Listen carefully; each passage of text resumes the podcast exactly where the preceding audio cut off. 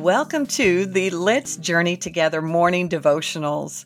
I'm Linda Goldfarb, and I want to share with you encouragement to inspire your walk with the Lord. For more devotionals and encouragement, please visit lindagoldfarb.com. I'm so glad you're here. Let's consider the route of Yahweh's Word. As a child, my parents would read out loud from the Bible. I'd hear the word and go on about my day, maybe repeating a verse here and there. Well, that is, if it had a rhythm to it.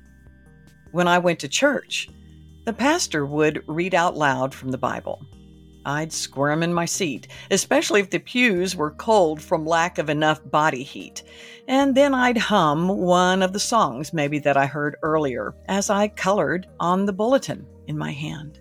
On occasion, I'd look up when a faint Amen was muttered from someone sitting close to me.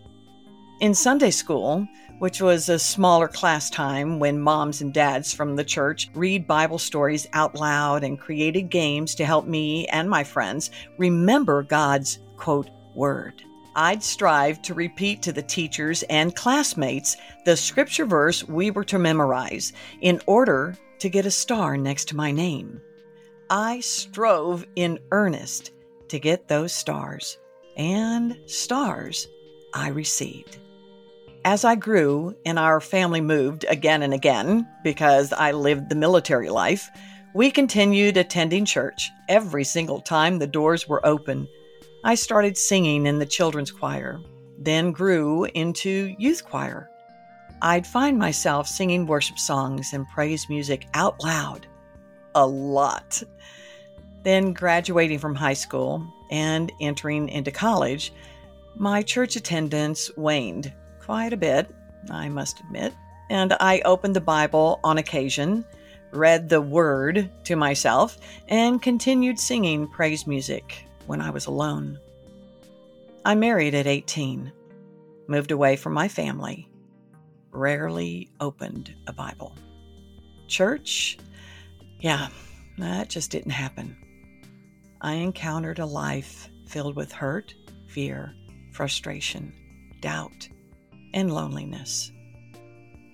Divorced at the young age of 28, finding myself a single mom with two children. I opened my Bible, which I had been doing for quite a few years already, seeking the why. Why is this happening? Why am I going through this? And I turned on praise music in the house. Once again, I began singing out loud. I went back to church. I fell on my knees before God, crying out in the wilderness of my world. Scripture came flooding into my mind. Promises from God, truth from God, the hope of God. We read in Isaiah 55:10. For as the rain and the snow come down from heaven and do not return there, but water the earth, making it bring forth and sprout, giving seed to the sower and bread to the eater, so shall my word be that goes out from my mouth. It shall not return to me empty, but it shall accomplish that which I purpose, and shall succeed in the thing for which I sent it. The seed of truth. The seed of truth that was planted in me as a child did not return empty. Truth is faithful to grow when individuals sow. Thank you to those who fed into my life. Full circle, through the years, again and again the truth that continued and continued and continued. So powerful and so needed. What do you recall about the route of Yahweh's Word in your life? How has truth succeeded? What purpose of God has risen up in you? Let's journey together.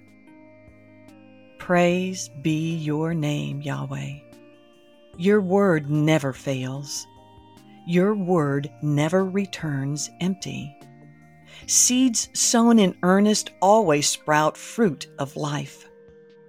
I'll not judge. I'll not scorn. I'll not worry.